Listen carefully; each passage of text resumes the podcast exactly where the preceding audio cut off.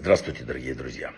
Итак, недельная глава Гвайгаш интересна не только рассказом о Иосифе и его братьях. Интересна тем, что появляется ну, новое, новое. Это новое э, впервые отмечено в истории э, Торы, когда один человек прощает другого. И обратите внимание, такой элемент, как прощение, отсутствует в рассказе о потопе, Вавилонской башне, с доме. Там. Э, когда Авраам просит Бога за жителей с дома, он не просит их простить. Он говорит, что справедливость, э, возможно, в городе пять праведников, чтобы они не погибли. То есть о прощении речь не шла. Иосиф простил. Это был первый случай в истории. Вспомнили? Иосиф встречается с братьями, продавшими его и предавшими, да? Но братьями. Простить их вот, или не простить, вот был главный момент этого фильма. Казалось бы, как можно такое простить? Вот поэтому прощать умеют только большие, великие люди. Мелкая личность никогда никому ничего не прощает. Вот об этом надо задуматься, так сказали великие мудрецы. Интересно заметить, что слово слеха, да, прощение, впервые мы найдем в, только в книге Шмот, в недельной главе Китисо. Она рассказывает о грехе золотого тельца, и именно Маше говорит Творцу, прости вину нашу, и это просит о прощении. И действительно, Всевышний прощает еврейский народ, и доказательством этому стали вторые скрижали, ее день искупления Йом-Кипур и так далее. Но вспомним, что когда э, Бог говорит, что я собираюсь уничтожить с дома, еще раз говорю, Авраам не просил за жителей. Он пытался убедить Всевышнего, что несправедливо губить праведников с нечестивцами.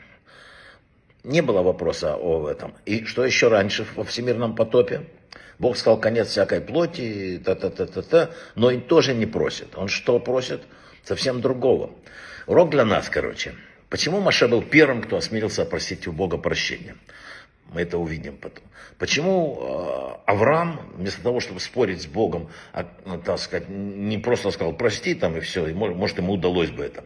Почему в книге Брешит, в отличие от книги Шмот, в Икру нет ни одного упоминания слов прощения, помилования, искупления. Ответ на это очень простой, он находится в нашей недельной главе. В книге Брешит мы находим много ссор. Смотрите, братья и сестры особенно. Начало противостояния Каина, Авель, э, что еще там у нас? Э, потом целые поколения, предшествующие потопу, война Авраама с царями, э, и Шимон и Леви погубили жителей схемы, э, бесконечные ссоры, войны. История взаимоотношений Иосифа с его братьями, это первый в Пятикнижье пример людей, готовых простить друг друга. Впервые в нашей главе мы узнаем, что человек просто простил совершенную по, нему, по, по отношению к нему страшную несправедливость.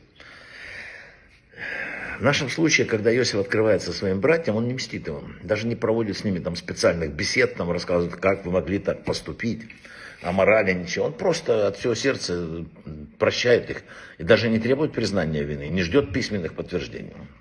И в этом заключается ответ на вопрос, почему Ноах, Авраам не просили Всевышнего. Ведь для того, чтобы просить у Бога, вдумайтесь, здесь самое главное, нужно в первую очередь научиться прощать самому. Прежде чем мы не простим друг друга, мы не имеем права просить милости и прощения у Творца. Это колоссальная мысль, которую раскрыли нам здесь мудрецы.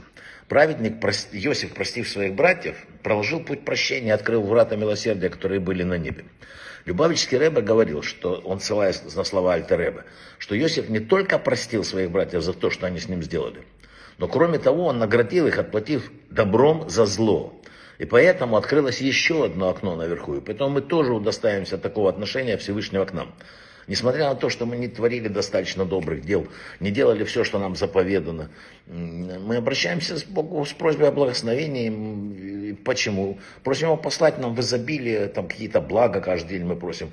Э, вот мы можем привести только один серьезный аргумент. Вот Иосиф заплатил добром за зло. Возможно, Всевышний, учитывая это, тоже даст нам немножко добра. Ведь даже если это не то, что мы заслуживаем по праву, то оно полагается нам в заслугу наших святых предков. Вот такая заступническая ситуация в этой недельной главе. Знаете, к Рэбе пришел э, ученик, говорит, Рэбе, как научиться прощать? А он говорит, а что толку в лечении симптомов? Научись не обижаться. Вот так и нам. Знаете, первое, надо научиться прощать, а потом, если научились прощать, уже можно научиться не обижаться. Есть еще одна вещь, хочу сказать, от имени Слонимского Рэба говорят, что когда человек благодарит, он принимает управление Всевышним своей жизнью. Да? И тогда по принципу мера за меру Всевышний тоже принимает его человеческое, ну, мягко говоря, несовершенное управление жизнью без обвинений и с милосердием. Подведем итог. Мы, если научимся прощать, небо будет прощать нас. Если мы научим, научимся милосердно относиться к окружающим и видеть их добрым взглядом, также небо будет смотреть на нас. Для того, чтобы нашу жизнь приняли наверху, а она в основном несовершенна, нам нужно принимать все, что есть, такое, как оно есть, без всякого осуждения, без лишних вот этих буркотений, а просто добрым взглядом, глядя на жизнь. Тов, добро. Брахава от слаха, всего самого лучшего. После праздников очень важно теперь, вот знаете, так именно этим взглядом начать смотреть на мир. Брахава от слаха.